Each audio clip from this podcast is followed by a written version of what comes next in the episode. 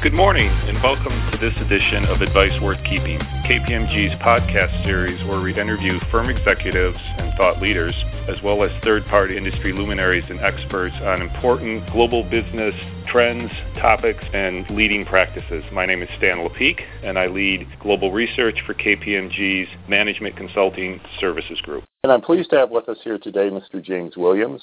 James is a member of the U.S. firm, and he's a director in the CIOA advisory practice. So, James, thanks for taking the time to join us here today on Advice Worth Keeping.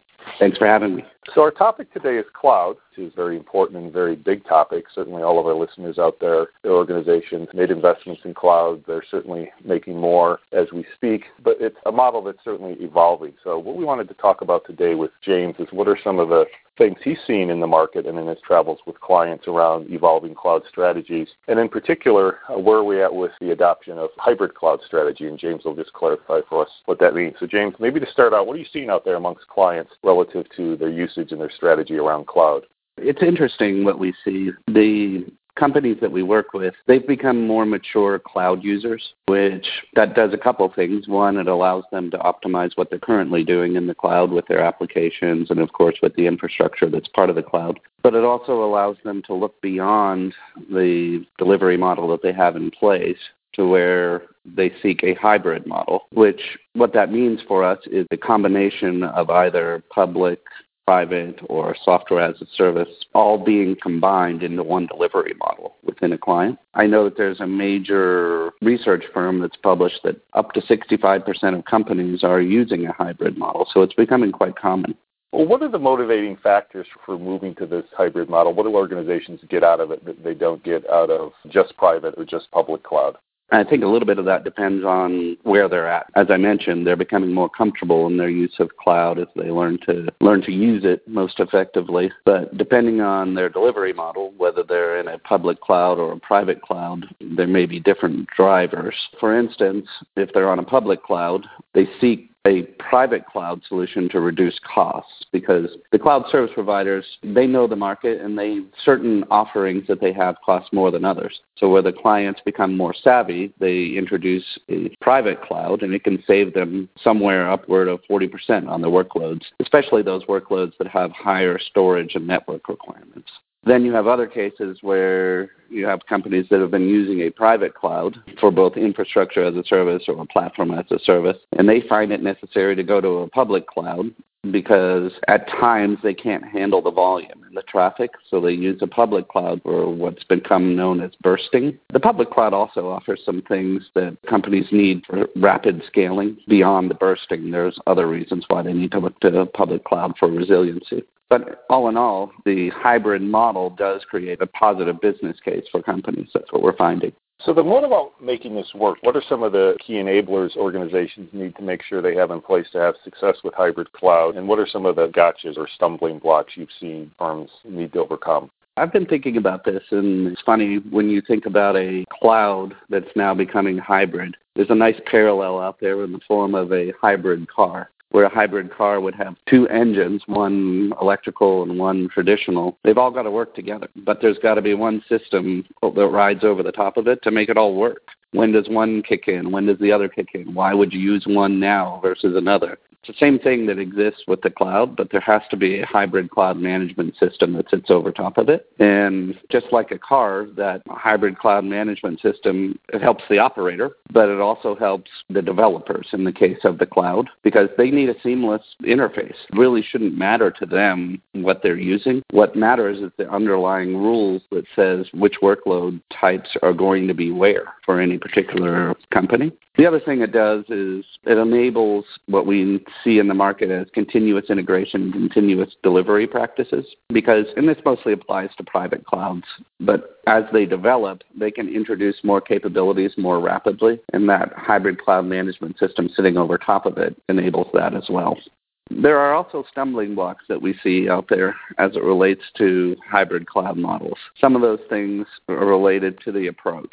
So, where you have a client that wants to move to a new model, it's best to start small So what we would recommend is a pilot deployment to introduce any new platform into a cloud delivery model. It should focus just on a certain workload type and allow the kinks to be worked out for the users and the operators. If they don't follow this approach, sometimes companies can find themselves with competing platforms being offered to their users. There are inconsistent processes throughout the organization, and it can just be a frustrating experience for both the developers and the operations teams. James, that's a great analogy on, on the hybrid car. I like that. All of what you said, I think, is intuitive. Not to say it certainly isn't challenging about the benefits from hybrid cloud, but what about the business case? Uh, what are organizations doing to really craft a solid business case to really talk about and evidence what are they going to get out of this investment into the hybrid cloud model from a business case standpoint. And maybe to draw on the hybrid car analogy, intuitively they're good and they're good for the environment, but they're expensive. So a buyer of a hybrid car needs to have their own business case as to what are they going to get out of it. But what are you seeing in terms of the elements of a business case for hybrid cloud? Or is it a scenario where it is just intuitive that there are benefits to it and organizations are pushing ahead without building a solid business case? I don't think it's intuitive to the point where uh, it's just considered the right thing to do. I know that in business cases that are created, at least the good ones I've seen, they all start with the application workload analysis. Going back to that hybrid car, when does it make sense to use one versus the other?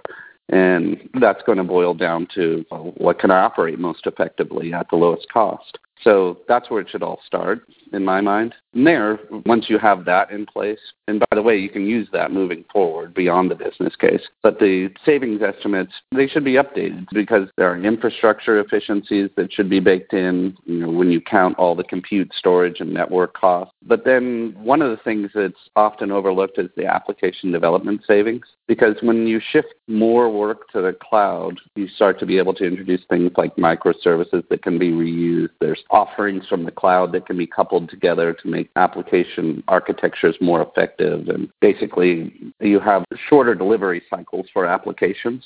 So these things also can get factored into business cases for a hybrid cloud to get companies to adopt them a lot of moving parts to doing this, not just relative to the individual cloud element and enabling them successfully, but also building the business case you just described. What are the types of services that you and your team are helping clients with in terms of having success in moving towards a hybrid cloud model?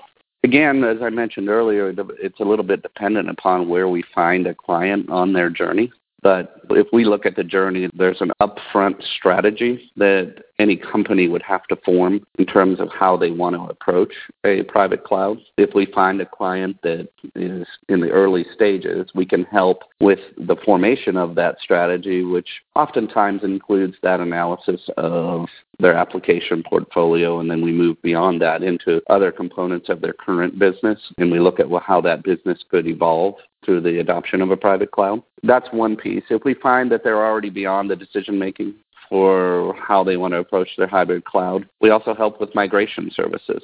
So you can see where clients they need to mitigate business risks as they move forward with that model and we can help them track and help them report and basically validate that their business case is effective as they migrate their workloads to their new hybrid model. Another one is operational support. When they're actually in operation using their hybrid cloud, there's things that need to be fine tuned. So operating models they put in place may not be as effective as what it could be. So we can come in and have a look at that, compare that with what we see to be some of the better operating practices and really make some improvements that drive additional value for a client. So basically we can cover all the delivery processes and the tools that they use as well throughout the process. The last thing about it is the application workload placement. As I mentioned, it's important upfront in a strategy, but the good news is whatever decision making was made up front as a part of the strategy, that can live on. So we can ensure that that stays in place and that the application workloads follow that model as they're in production as well.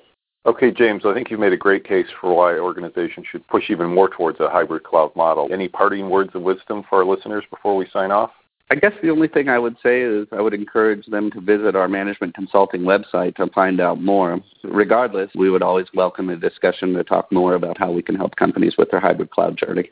Okay, that's great. Well, James, important topic. Really, as I said, stated the business case for this. So thanks for your time today on Advice Worth Keeping. Thank you, Stan.